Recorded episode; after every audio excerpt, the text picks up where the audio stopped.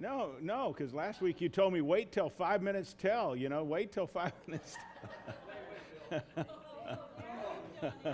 Bill. Now we can begin. Hmm.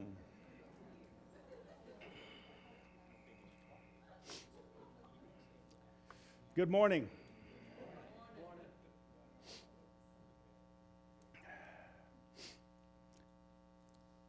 I'm going to start by asking you to please do not forget what I asked you to do last week as we began this study. And if anybody listens to this afterwards on tape, I hope they will remember. Find yourself in this story. And I mean in the main characters of this story, who we've decided to call Phil, Moose, and Paul. Are you the victim? The offended individual, Phil? Or have you been the perpetrator, the offender, that culprit, rascal, runaway, Moose? Alternatively, are you or have you been a brother or sister in Christ, in the body of Christ, put in a position to be reconciler, to be used by God to reconcile the offender to the offended, the perpetrator to the victim?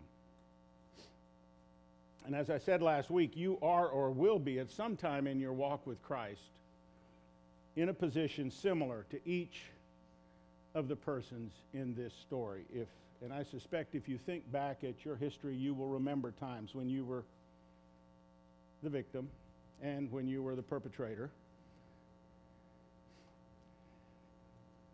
And hopefully, you've had the chance to be the reconciler. Um, you also should know and remember from last week that the choices or options facing Phil, Moose, and Paul included some supernatural options or choices. And you may have similar, you will have similar circumstances where you will be called upon to make some supernatural choices.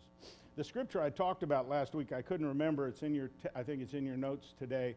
Hebrews 5:17. This is a scripture that defines Christian maturity. This is a definition, a working definition, and we'll come back to it during today's lesson. A scripture that defines Christian maturity. In Hebrews 5:17 it says, "But solid food is for the mature, for those who have their powers of discernment trained by constant practice to distinguish good from evil." We're inclined to think that Christian maturity, the deep things of God, are about spiritual gifts, great faith, supernatural miracles, such as were done by Elijah and Elisha.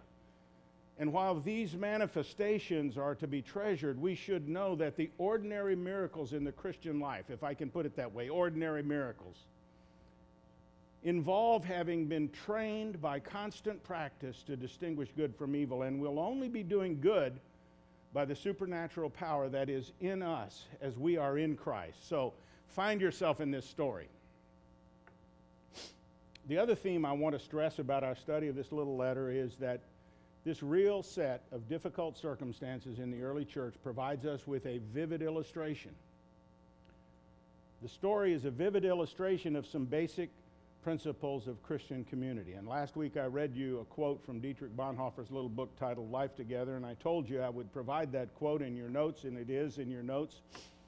But I want to read it again because it provides us some simple, don't pass over simple thoughts because very often they're very profound, and these are about our life together with other believers.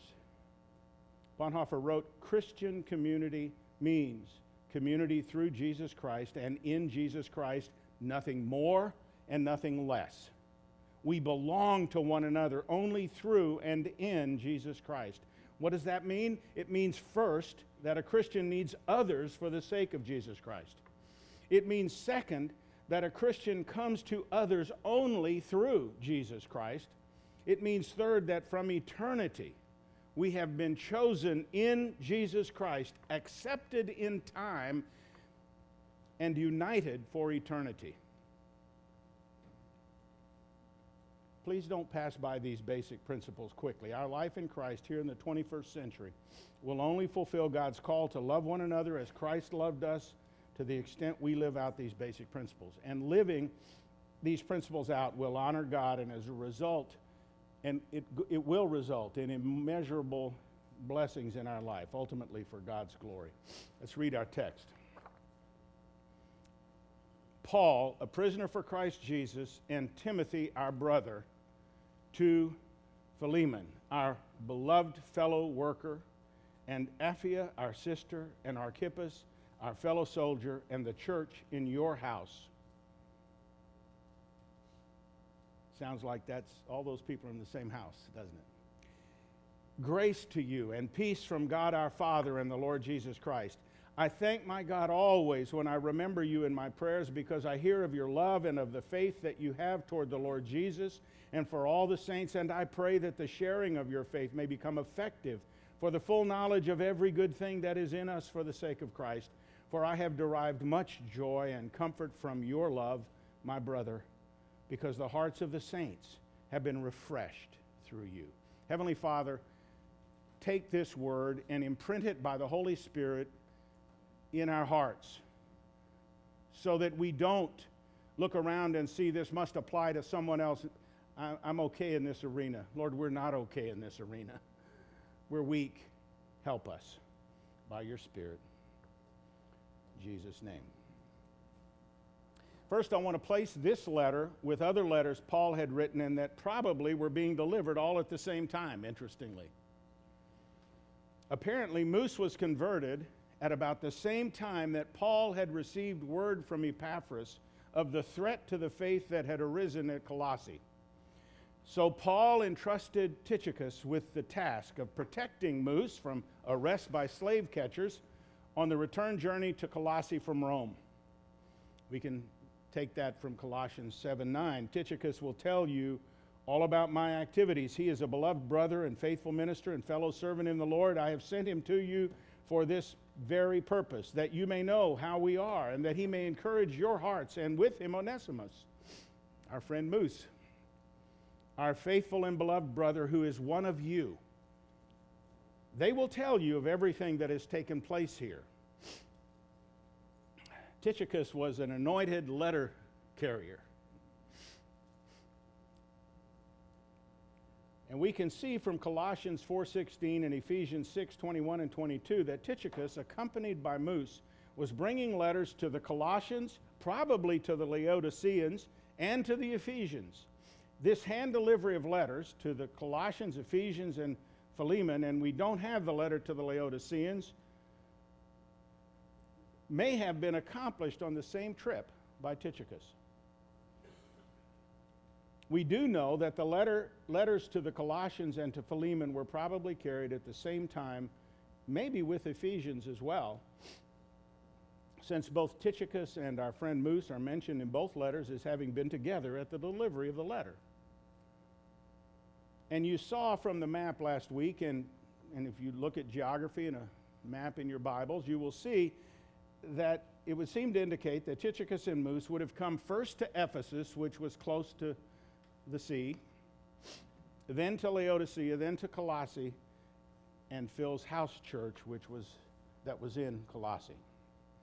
Paul's letters were intended to be circulated and read to the assembled companies of believers when they met for worship. In, in fact, in his first letter to the Thessalonians, I think this scripture is in your notes, Paul issued an apostolic command, if you will, that his letter to that church be read to the assembled believers. He wrote, I put you under oath before the Lord to have this letter read to all the believers. What was the purpose of these letters? To build up the church, to strengthen them, to correct them, to teach them. Let's look at verses 1 and 2 of our little letter from Paul to Phil. First of all, Paul introduces himself as a prisoner for Christ Jesus. Think of the climate or environment by the way, we need to be careful when we communicate with one another. I just have to throw that in. And Paul was being very careful with this communication. Think of the climate or environment that Paul creates by introducing himself as a prisoner for Christ Jesus. First, there's an implication about God. Do you, do you get the implication? And his sovereign work in Paul's imprisonment and in what Paul is about to tell Philemon. Paul knew God was in control. And second, here, Paul is setting up a contrast, a subtle contrast between his God ordained suffering under Roman house arrest and the relatively trifling sacrifice that he was asking Phil to make. Phil would have to consider, as he considered Paul's requests of him, that Paul was in prison writing with his hands probably bound in chains, dictating and then signing at the end. There's an interesting contrast between this introduction and the introduction in Colossians, the letter that Phil would have received at the same time, because he was the, he was the leader of the house church at Colossae. Look at the difference. In Colossians, Paul introduces himself as an apostle of Christ Jesus by the will of God. Here, he chooses prisoner to identify himself. The use of this identifier, I believe, has many subtle purposes. One author, one writer has said that this title is a designation which would touch his friend's heart. But since Paul, remember, considers his imprisonment for the sake of the gospel ministry to be an honor, I don't think it was Paul seeking Phil's sympathy. Instead, it would seem that Paul is preparing Phil to consider the naturally difficult actions of forgiveness and reconciliation. Actions called for by the example of none other than Jesus Christ. And his call to love one another, the highest commandment after loving God. Anybody here can identify with the naturally difficult actions of forgiveness and reconciliation. I've been confronted with that just this week. And I suspect you are confronted with that as well. As best we can tell, Paul was never in Colossae. If you read the letter to the Colossians, it seems to have been written based on Epaphras' reports to Paul in prison. But Philemon, who lived in Colossae, must have been drawn to Christ as he listened to Paul preach in Ephesus several years before, where he must have also met Timothy, Paul's co laborer, who also ministered, I think, even after Paul left Ephesus. The fact that verse 1 tells us that the greetings are also coming from Timothy serves to remind Phil of the fact that fellow believers are bound together in bonds of brotherhood. Paul's other words of greeting remind Phil that he belongs to a community of mutual love patterned on the self giving love of Christ so Phil will be encouraged to extend the same love to the untrust, untrustworthy, formerly untrustworthy runaway slave, that thief, Moose. The mention of our, our brother, Timothy, also serves to encourage the readers of this letter to recognize this isn't just a private, personal letter. It is that, but it's more. It's a letter for the whole church to read. Paul and his co worker Timothy are addressing Christian life together as part of the wider gospel ministry. Phil would know Timothy, and Paul is invoking Timothy's endorsement to add weight to what Paul will be asking Phil to do. And by describing Timothy as our brother, there is no question Paul is reminding Phil that believers are related to one another as brothers and sisters under the lordship of Jesus Christ. Paul calls Phil our beloved fellow worker. And as a fellow worker, Philemon shares in the common task of witnessing to the gospel by everything he does. We have that same status. Paul is reminding Phil by saying, Our beloved fellow worker, that Phil is loved by Paul, by Timothy, by many other Christians, and most importantly, by God Himself. He's beloved. This paves the way for Paul's emphasis in this letter on love, an emphasis that permeates this letter. And the use of fellow worker to describe Phil is also a reminder to Phil that they participate together in this common ministry. this also is a foundation for the supernatural action that Paul will ask our brother Phil to take. In verse 2, Paul expands the list of recipients of the letter to Apphia, Archippus, and the church in your house. There's no doubt, however, that Phil is still the main recipient of this letter. But adding these others, individuals, and the whole local church further indicates that even though Phil is the primary target, the letter was for public consumption, for our consumption.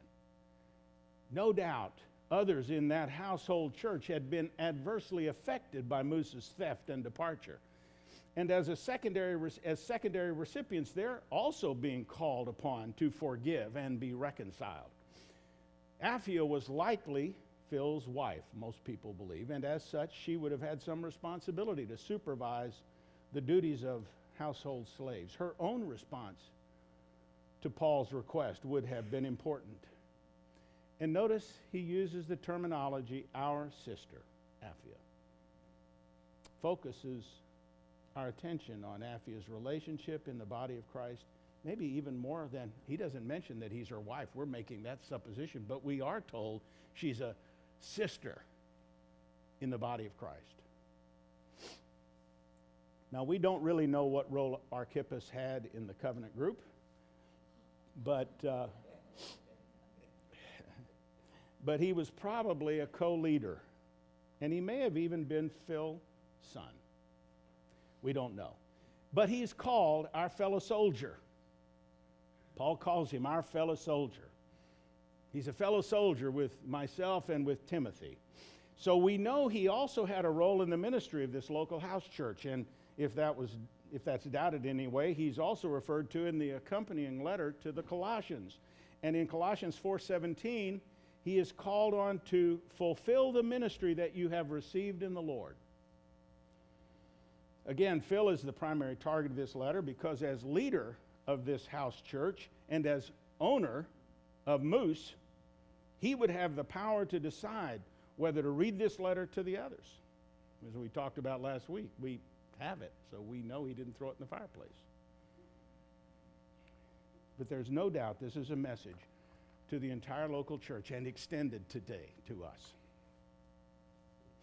We can also see with all these specific and careful greetings why this letter would be open to the entire church and not just for private reading. The church apparently met at Phil's house, and because the church met at Phil's house, the believers who met there would know the whole story about the formerly useless rascal Moose. This is the congregation of believers who would have to welcome Moose as a brother. They would know the whole story. You know how these stories get translated, passed from mouth to mouth, and expanded upon? You, you're familiar with that phenomenon. They were called upon as well. They needed to be persuaded as well to receive, be reconciled to and forgive Moose. No doubt some of these people who met at Phil's house were also slaves to whom Moose would have to be reconciled. These greetings emphasize a point we all need to take to our hearts. We really are in this life together. The greeting continues in verse 3 Grace to you and peace from God, our Father and the Lord Jesus Christ. And this greeting, commonly found in many of Paul's letters, is not just window dressing, it's heartfelt. Other than Paul's letters, the typical Greek letter in the first century would be, the greetings would typically be greetings and peace. They did use the word peace, although it didn't have quite the same connotation that Paul is giving this. It would be greetings and peace. But Paul's greetings grace and peace. Speak of the work of salvation. Both are what we call salvific words. Paul prays that they may enjoy and revel in the grace and peace from God our Father and the Lord Jesus Christ that accompany salvation. The source of these coveted blessings, grace and peace, we have to be acknowledged. Grace is the unmerited favor of God. We know that. And peace is what we can only know and feel when we have received that unmerited favor and its fruits, including forgiveness, adoption, reconciliation to God, freedom from sin's bondage. There is no grace unless God gives it. And there is no real peace unless it flows from God's reconciliation with sinful men and women because of the cross. And again, notice our Father, a familial word. Paul is using that word our to emphasize once again that he is addressing relationships within the household of God. Phil, being a brother, should, as a result, treat even his own slave as a brother. This theme is going to appear over and over again in these little 25 verses. And this is no accident. It's what the Holy Spirit wants to communicate. Verse 4 begins a prayer that runs through verse 7, and it introduces ideas that Paul will repeat in this short letter. Repetition with a purpose. Paul doesn't congratulate Phil on acting like a Christian. He thanks God for Phil and Phil's spirit empowered actions. It is God who causes Phil to act as he does. And as we'll see, Paul also thanks God for what God is going to do in Phil's heart and life. Paul has heard good reports about Phil and the rest of the Colossian church, and Paul is glad that Phil is active in his love for all the saints. Paul knows that this love for all the saints comes from the faith given as a gift to Phil by the Holy Spirit. And Paul is glad because he is about to ask Phil for a further demonstration of that love, a love that he has heard characterizes Phil's relationship to all the saints. And when Paul says, I thank my God always, he is making it clear. You know, sometimes we can say things like that, it's just an exaggeration. I don't think that was an exaggeration. I think this was Paul's life. And he's making it clear that for Paul, this thanksgiving isn't just a matter of polite etiquette, it's a matter of worship. Now, we might just dismiss thanks to God for other believers as something small, not something that not something that big or that important, but in God's economy, thankfulness for what God has done in us and for us by means of the believing community we are part of is extremely important. Let me resort again to something written by Dietrich Bonhoeffer in Life Together on this subject, quote in your notes. He said, In the Christian community, thankfulness is just what it is anywhere else in the Christian life. Only he who gives thanks for little things receives the big things. We prevent God from giving us the great spiritual gifts he has in store for us because we do not give thanks for daily gifts. We think we dare not to be satisfied, not be satisfied we think we dare not be satisfied with the small measure of spiritual knowledge, experience, and love that has been given to us, and that we must constantly be looking forward eagerly for the highest good. We pray for the big things and forget to give thanks for the ordinary small and yet really not small gifts. If we do not give thanks daily for the Christian fellowship in which we have been placed, even where there is no great experience, no discoverable riches, but much weakness, small faith, and difficulty, almost have to when I read this, I, I'm convicted. Instead of thankfulness for the small things we have in each other, aren't we more prone to complain about the weaknesses that we see?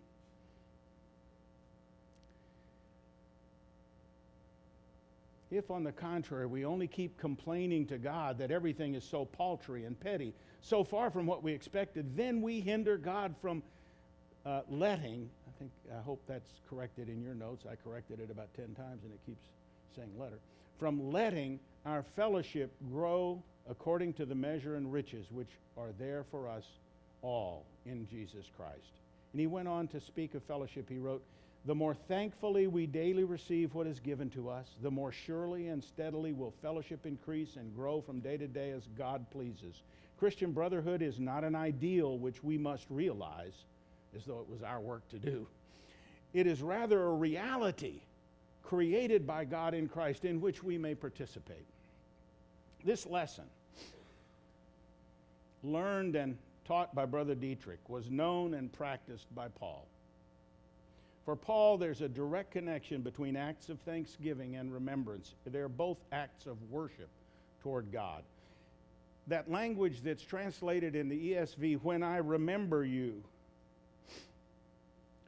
that's here in our text, can literally be translated, when I make remembrance of you. Paul is appealing to God to remember the faithfulness of his readers, particularly Phil, and in turn, those reading this letter are to remember God with their own faithful acts. All of this is worship. Now, let me chase a little rabbit trail here, looking at verse 5. Before I do that, let me go back because I got to confess something.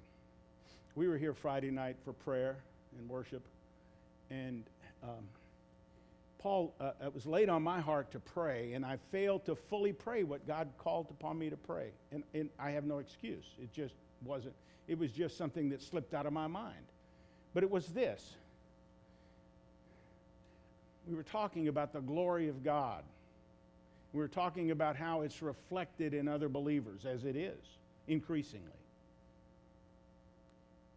And what the Lord laid on my heart to pray, I didn't fully pray, which was how grateful and thankful, but I'll say it here now I am for the evidence of grace that shines, that is God's glory shining out of you guys and others in this body. I'm thankful for that. And I want to express thankfulness for that. Why don't we express that thankfulness more? Why don't I? Well, that's. Now let me chase the rabbit. Verse 5. One commentary I read, which I loved, turned out he wasn't quite right, but I loved it anyway. As you'll see, connects that word, it's a strange little sentence there. Connects the words faith and love with both objects, the Lord Jesus and all the saints. And as I was reading that commentary, the author indicated that the word faith here could be translated loyalty. And I, love that because that word's been on my mind for, for a while. and that Paul, by the Holy Spirit, was saying that he thanked God for Phil's faith, loyalty, and Phil's love toward all the saints. And by the same token, Paul was saying that he thanked God for Phil's faith, loyalty, or faithfulness, and Phil's love toward the Lord Jesus. Well, my Greek scholar friend Evan May tells me that this is probably not exactly what was intended. And that was confirmed by all the other commentaries I wrote. what was probably intended was that Paul was thanking God for Phil's faith toward the Lord Jesus and for the resulting love toward all the saints. And I'm going to bow to Evan's superior knowledge of the Greek. However, this started me thinking about something I want to share with you, and that is the diminished meaning as English speaking Americans that we attribute to that little overused word, love. I won't try to elaborate a lot, but I am convinced that this word love needs to be thought of more broadly than we tend to think of it. Not just some romantic feeling, it's not a feeling divorced from actions at all. One of the actions we're called to exercise toward one another in this life together, and Evan confirms that this is acceptable, so I'm going to go with it. One of the actions we are called upon to exercise toward one another in this life together is loyalty. Not blind loyalty, but loving loyalty or faithfulness that call, causes us to act for one another's benefit at every opportunity, no matter the difficulty it might personally cause me, no matter the cost to us personally. There are many other descriptive words embraced within that word love, but I'm convinced loyalty is one of them. In verse 6, Paul is continuing his prayer, and it turns from thanksgiving to petition that Phil would be more and more effective to teach and disciple those he is responsible for so that they would grow in their knowledge of God. Do we truly know fully all of the benefits that we have because of Christ in us, the hope of glory? That's what he's saying. I want to pray that you know that more and more. Paul is praying that Phil would be increasingly effective in understanding and then in conveying the knowledge of all of God's will. Not an abstract knowledge, but the kind of knowledge that enables those believers to lead a life that is faithful to the gospel. Because our actions, if they're going to be supernatural, have to be based on God given faith to step out in faith. This life that is faithful to the gospel will be a life that produces works of love like the work of love that Paul is about to challenge Phil to engage in. And all of this will be for the sake of Christ. We can easily see how this great old missionary evangelist Paul is warming Phil's heart up for what he will ask him to do. The love that Paul writes to Phil about only comes from faith in the Lord Jesus Christ. There can be no other source for this faith an active faith, the kind of faith that does not consist of some theoretical enlightenment. This faith is a concrete knowledge of the good which God desires believers to do. Faith comes by hearing the Word of God. And the Holy Spirit wants us to hear this Word of God fully so that we can act with that kind, so that we can have that kind of faith that produces these kinds of actions. faith is a concrete knowledge of the good which God desires believers to do and the works that God has prepared in advance for believers to do. And Paul is preparing Phil for the request that follows, so he doesn't have to demand that Phil do good. But he prays that Phil will do good as a result of what Phil is empowered to do by the gift of faith dropped into Phil's heart by God. And Paul is suggesting here that by acting out the works that were first acted out by God in Christ, Phil will be drawn even closer to Christ likeness.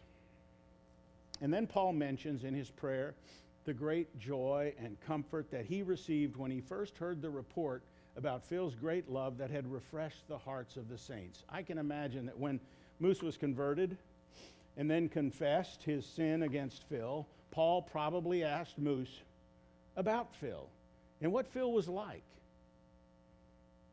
And to Paul's great joy and comfort, Paul had heard great reports about Phil's walk with God, probably even from this runaway slave. Phil's love, it was reported, had been expressed actively in some very specific ways. One of those ways was evidenced by the result that the hearts of the saints had been refreshed. We're going to see this word refresh show up again in verse 20. This is an active faith and an active love, and its effect is to result in refreshing other believers. John Piper, Uh, I found this little quote from him commenting on this concept of Philemon's refreshing actions toward other saints. He says Philemon was a refreshing person. When Paul thought about Philemon, he thought about the joy and comfort Philemon had given him and others. Doesn't that make you want to be like Philemon? Don't you want to be a joy and a comfort to others? In this dry and weary land, don't you want to be an oasis of living water for parched saints? The ministry of refreshment is so important to Jesus that he wants us to know the reward for those who give it it makes sense to believe, and I'm going to speculate a little bit here, but uh, I think it's I think it has a solid foundation, my speculation. You can throw it over your shoulder. You can throw this away if you don't want to accept it. But I think Phil was a man of some wealth. It also makes sense that Phil had even used his wealth to minister to the needs of fellow believers in crises based on what Paul's description about what he had heard and knew about Phil's active faith and active love. Now, am I reaching a little bit there? Maybe. But I know this active faith, very often, when it expresses itself in ministry to others, often you, you, can see it let me say it this way if, it, if somebody's pocketbook is touched by god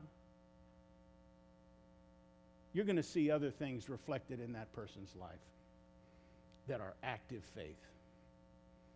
That's free Take it or leave it.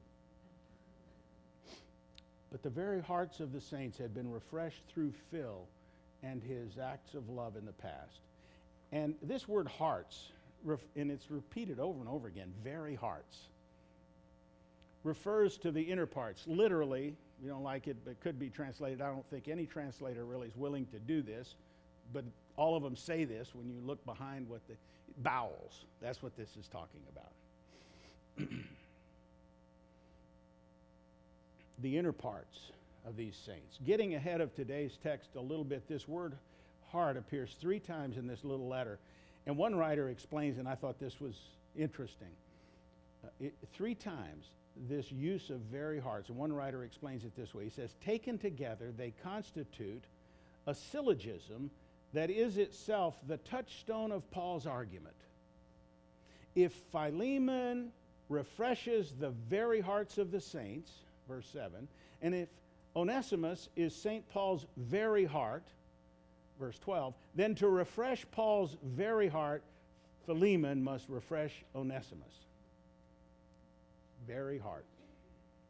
Now we've looked at the text. Now let's look at the themes of this, this section of text, verses 1 through 7, uh, and come to some conclusions that will affect, affect our application of the text, finding ourself, ourselves in this story. First, there's a theme that runs through this that we need to apply the household of God. The first thing Paul does is to draw Phil and his local church leaders and members to think about the relationship between themselves and God. Our text highlights the need to recognize the reality that has come into being for Phil and the church by the gospel of Jesus Christ that reality is shown as more real than their natural lives because they are one in Jesus Christ, the family of God, drawn together in community. That community is through and in Jesus Christ, no more, no less. In preparation for what Paul is going to ask Phil to do related to Moose, Paul wanted to make sure that the foundational truths of who they are in Christ in relationship to one another is crystal clear. I grew up in church. Really, I grew up in this church, but before that, I grew up in another church. In the church that I grew up with as a teenager, it was very common to refer to each other all the time. And some of you have this common experience brother and sister. Very common. We do that somewhat as well now, not nearly as much as I grew up hearing in church. I quickly add that I was guilty often of using those terms mindlessly without the meaning that those terms should have. Whether or not we adopt kinship terminology in referring to one another, and I think it would be refreshing if we did. The truth is clear and has more than surface meaning. We are kinfolks in Christ. In our text, what would seem to be a personal and private matter is transformed by the truth and by the Holy Spirit into a matter that engages and involves the entire body of Christ, local and extra local. This is because Paul, by the Holy Spirit, obviously knew that the impact of the gospel fundamentally affects all social units. Paul addresses Timothy as our brother. He addresses the recipients as our beloved co recipient as our beloved co-worker, our sister, our fellow soldier, and the church in your house. All of this has the effect of making what we might think of as a personal and private matter instead a matter that impacts an entire Christian household and the wider church, explicitly recognizing that Jesus, the Lord, is Lord of all. Household relationships are emphasized in this little letter over and over. The Heavenly Father is our Father. And Phil himself is addressed in verse 1 as our beloved fellow worker, and in verse 7 as my brother. And later in verse 9 and verse 10, Paul describes himself as old man. And Moose as and Moose as my child. Commentator David Powell simply states it this way through kinship language, Paul points to the significance of the household of God as the primary frame of reference within which decisions must be made. He continues. This discussion is not simply an abstract academic exercise. Rather, it points to a critical frame of reference wherein concrete actions are to be carried out. In finding ourselves in this story, are we willing to apply this reality of the household of God to our own lives? Our Western ideas of individualism work against a faithful application of these truths. We might, while we might sometimes apply this household of God mentality to our own nuclear family, our fleshly mothers, fathers, siblings, and maybe aunts, uncles, and cousins, it might end there, if it even starts there for some of us. But that would be to live beneath the blessing of Christian community that God has called us to enjoy. Um, David Powell, again, I want to quote him. He says this better than I can. He said, I think this is in your notes, we should acknowledge that size can affect the degree to which a church functions like a familial unit with accountability and other more intimate practices. But larger ch- churches would do well to implement smaller communal units within the greater church to model such behaviors. One of the main hindrances to this household of faith is the Western ideal of individualism and self sufficiency, both of which are challenged by this letter. The second theme of this, these seven verses are faith and love. We've talked a little bit about this already, but these words and these qualities, faith and love, are inseparable in the life together we are called to share. There's no question that this little letter from Paul to Phil is an appeal based on love. But this isn't just some general sentiment of kindness. This is a love that is based on the prior actions of Jesus Christ. Actions that members of the household of God appropriate through faith, actions that are transformed by being united with the lover of our souls, who called us out of darkness into his marvelous light. We can see that our brother Phil, as one who has experienced God's love through the redemptive work of Christ on the cross, is beloved by Paul, is beloved by all the saints, is beloved by God. And that's in reverse order. He's beloved by God, by all the saints, and by Paul. Jesus, in his earthly ministry, made this connection clearly between the love of God and the love of his children when he responded to a question about what's the great commandment? Lord? Rabbi? First, he quoted Deuteronomy, Deuteronomy chapter 6, verses 4 and 5 love God. And then he added Leviticus chapter 19, verse 18 love neighbor. You can find that in Matthew 22, 36 through 40. The connection between faith and love is foundational to this letter. We need to find ourselves in this story. We're called to live out the necessary love reality that this faith affirms. We're called to live out a gospel that transforms our self centered lives into ones that worship God, loving others as fellow members of the household of God. And the final theme that we see in this seven verses is a theme of partnership and relationships. It should be clear by now to us that we are all joined together with Paul, with Phil, with Moose, with the local Colossian church, and a host of witnesses described in Hebrews 11 into one common partnership, gospel ministry. That's what the prayer time this morning was about. Get the prayer targets if you weren't here. We're called to one common gospel ministry, all of us, each one of us, together. We're in a partnership and we're in relationship for that purpose. And part of that is how we relate to each other. The Greek word koinonia appears in verse 6. That is one word that describes this relationship we have as partners in this common calling. We participate in the same gospel ministry with the same goal for the sake of Christ. We share the same calling by Christ for his kingdom. That common calling and our relationships provide many, many opportunities for personal growth and sanctification. We are all called to be witnesses to God's acts in history, the history we are living together right now.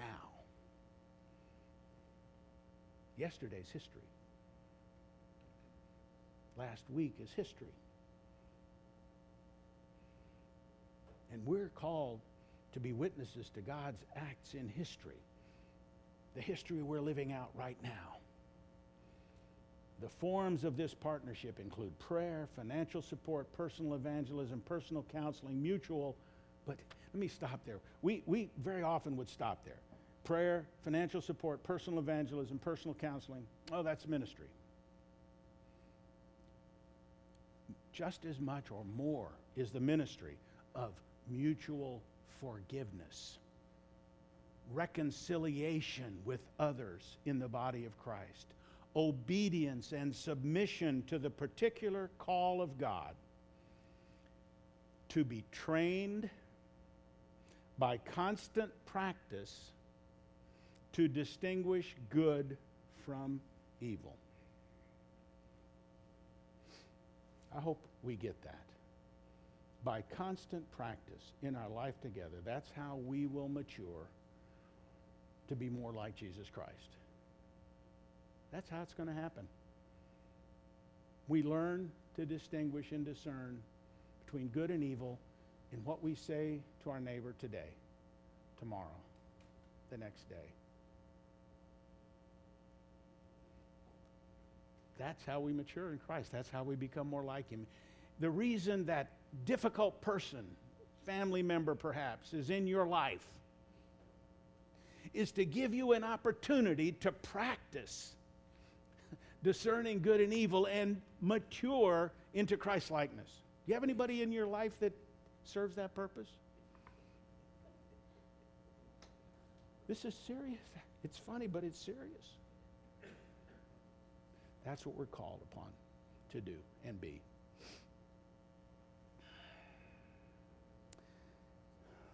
Heavenly Father, once again, my words are inadequate. By your Holy Spirit, convict each of us to find ourselves in this story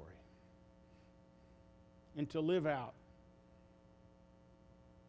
what Paul is calling upon Phil to live out in light of the amazing grace we have been shown to be reconciled to God through the act of a man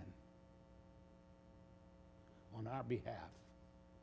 And may we not shrink back from understanding that that difficult relationship or relationships in our lives are for the purpose of giving us an opportunity to be molded into the image of our Lord, to be more like Him, so that we might more and more and more reflect His glory in a lost world. Lord, may, may that happen as we find ourselves and apply these truths to us, to our own selves, starting with me, Lord. In Jesus' name, amen. Ah.